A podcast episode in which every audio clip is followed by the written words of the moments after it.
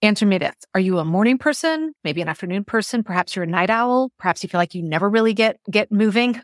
Well, regardless of how you would classify yourself, you deserve to have a morning routine that serves you, that sets you up for success. Now, before you, you start rolling your eyes and go, Oh, I've, I've heard all about the morning routine stuff and all the things that we're all supposed to do and journal and meditate and yoga. And I just don't have time for that or I don't like it. Guess what? That is not what I'm going to tell you.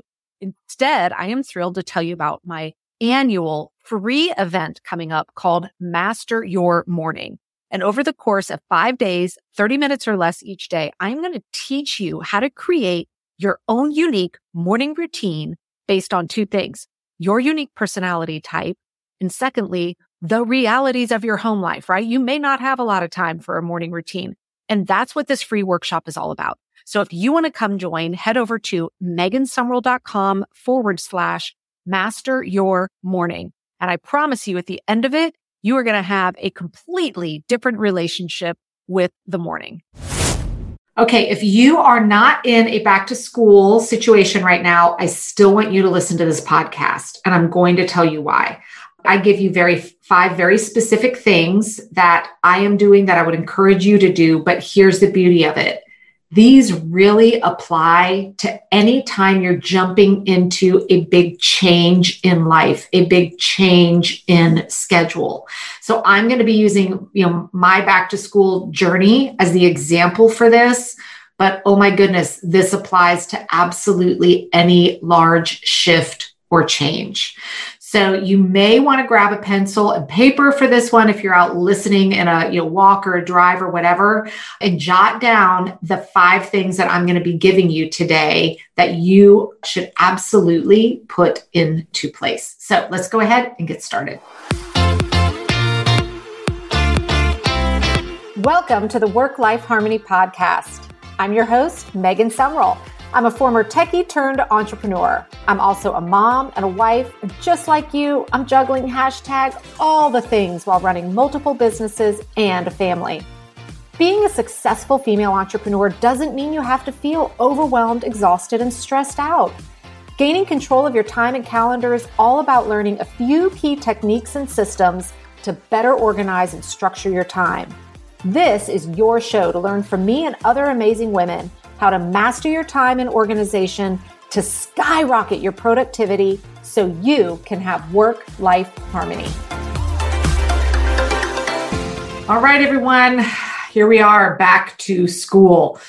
Now, if you either have not gone back to school yet, or your kids even already have at the time you're listening to this, what I'm going to be telling you guys today you could actually put in place anytime you're just feeling like, oh my gosh, I've completely lost control with everything that is going on.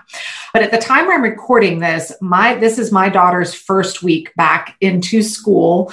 She is on a what's called a modified calendar. So they start much earlier because they have breaks throughout the year. And I want to share five things that I am doing that I would encourage all of you to do to help with this transition of out of summer mode and getting back into school. Now, this really, these five things I'm going to be teaching you today are things you could really apply to any time there's a big schedule change. It doesn't just have to be back to school. But since we're in that season, and I have a lot of fellow moms out there that are feeling like we're pulling our hair out trying to figure out this transition, this one for our family is a particularly big one because my daughter is now leaving elementary school and going into middle school. So it's a completely different school, a completely different schedule routine than what we've had basically for the last six years. So it's a lot of changes for us. And a little side note, the waking up an hour earlier, yeah, that's just not been good for anybody. But that's that's one of those things we're just gonna have to get over here in the house. So let's go through five things to help you with this getting back to school. First and foremost, I know that I repeat myself, but everything else really kind of builds off this. You need to create a weekly plan before that first week of school, laying out what is the first week going to look like. And I will, you will see why this is so important. Now, if you've never done weekly planning, don't stress out about it. At least just sit down with a week at a view and make sure you know what are all of the current obligations and pick up drop off activities etc for everybody in the family. You have got to be able to visually see that.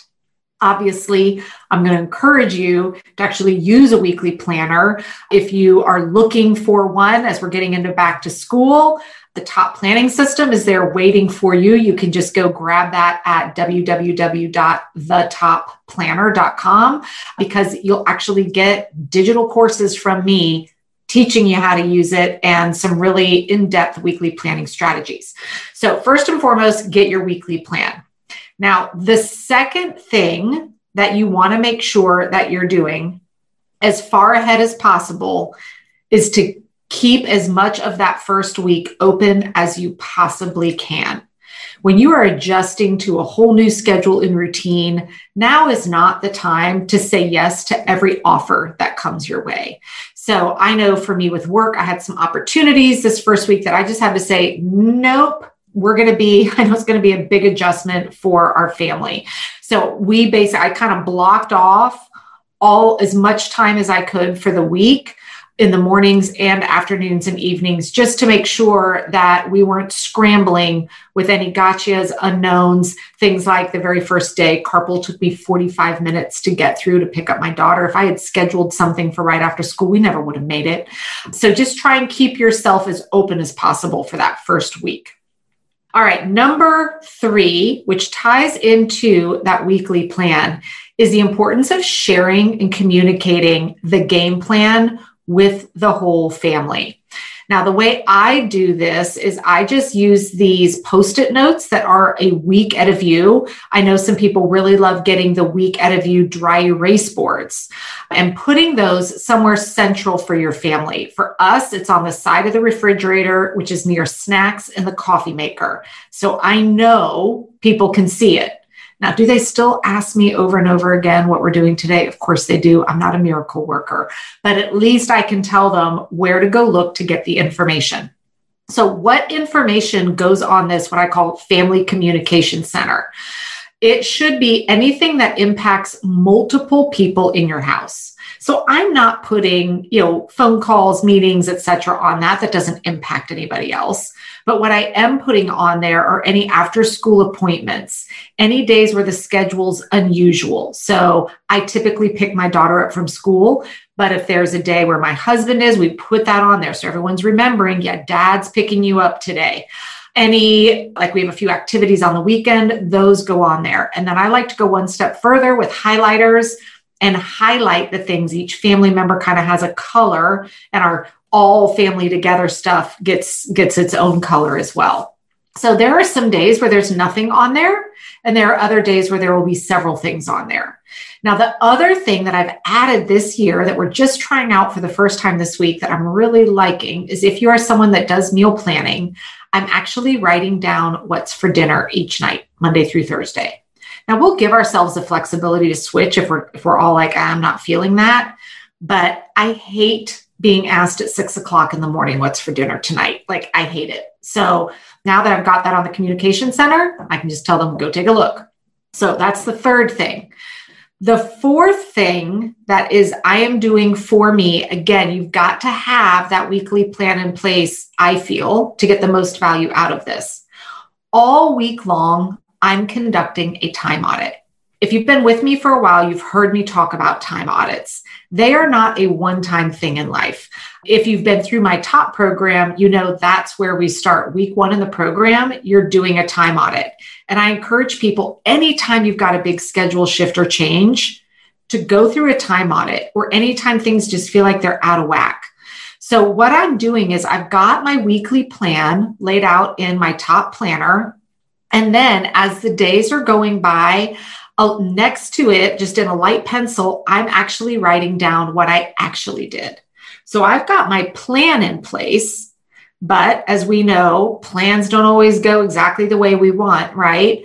So I'm actually writing in how things are going. Like, for example, school pickup is taking a lot longer than I thought it would, but my time audit is capturing that. I'm also capturing what's working well and what's not in the mornings. I'm not sure I'll ever figure anything out to actually get my child up and moving with excitement at 6 a.m. But I'm tracking how long activities are taking. So not only am I now, you know, capturing here's what's actually going on, but now I'm also seeing, okay, here's what I planned and wow, that didn't work. Now, the fifth thing, very similar to the time audit that I'm doing all week, as I'm doing an energy audit simultaneously.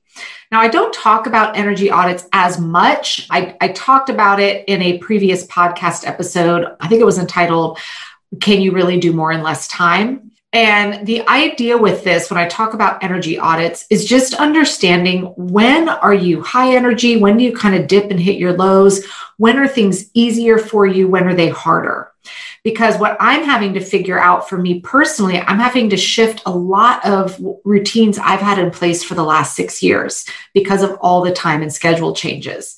So as I'm capturing my time audit of what, what I'm actually doing, I'm also notating like, how am I feeling? Did I tap out? Am I exhausted? Did that task take twice as long as I thought? Maybe because I'm feeling very lack of focus and disorganized. Am I like one of one of the things I'm capturing this week is I'm trying to exercise at a very different time than I'm used to. So I'm capturing how do I feel about that? Did that did the workout seem harder than it should have, or was it easier? So then at the end of this week, and I guess technically this is number six, is I am going to be able to go back and look at my weekly plan along with the time audit and energy audit. And I am going to be able to take all of that information that's sitting there right in front of me to set up and tweak a better plan for next week. Because here is what I don't want for you. And I see it happen time and time again where people will when they don't take the time to really analyze what's going on, how did things work, what's working well and what's not, they just keep repeating the same difficult thing over and over and over again. Or they keep trying to shove the same routine into a certain time slot of the day that's just never going to work well. And then they're exhausted and then they say planning doesn't work.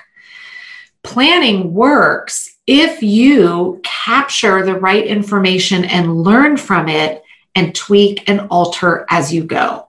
So I already know some things that I didn't, that I'm not loving about this week in terms of how the morning's going that I'm going to try changing next week. And I'll be able to see how that goes. I'm also learning how to navigate the school pickup a little bit different so that it's not a 45 minute sitting in line situation. And we're also learning that we need to adjust our dinner times as well along with some other things. You know, with my work time, I'm now realizing the times that I was planning on being able to work the dog, walk the dog around calls, etc. Some of the days worked really well and others didn't. So now I'm able to try and get more of those better working days into my plan for next week. So, quick recap five things that you can do to help you transition into a completely new schedule. I'm using back to school as an example here. First is lay out your best best guess plan for the week. You have to start with something, right? We got to start somewhere. Second, if you have not started yet your back to school or whatever this new schedule changes, try and protect as much time that week as you can. Do not overcommit because you don't know what you don't know yet. Third, find a way to set up that communication center for your family.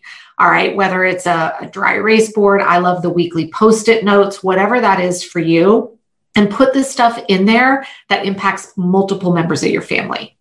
Then four and five is as the week goes on, conduct your time audit and your energy audit so that when you sit down to do your plan for next week, you are going to have all of that powerful information in front of you to make it even better. And over time, having done this a couple of times, this is a much bigger schedule change than I'm used to. I expect it will be a good four weeks before I feel like I'm getting comfortable getting confident in what's working and what's not and what routines I can really feel good about. So one, you know, this is not a one and done, but I expect by week four, I'm going to be feeling really good that, you know, the, the new morning routines, evening routines, recognizing what works well at what time is going to really start to be able to come second nature. And I'll be able to feel a lot more relaxed, but also in control at the same time, if that makes sense. So if you have any back to school tips that you would love to share, please DM me and let me know. And if this podcast has been helpful for you, please share it out with your community that is launching into a back to school because together, if we can all help each other out through these transitions, then we all win as well. Have a fantastic week. Getting on top of all things time management, organization, and productivity doesn't have to stop just because this episode is over. You can follow me on Facebook and Instagram at Megan Sumrell or just open any browser and go to megansumrell.com. If spelling my name is a complete pain, just go to theworklifeharmony.com and grab my free time management cheat sheet. If you like this podcast, don't forget to subscribe, rate, review, and share it.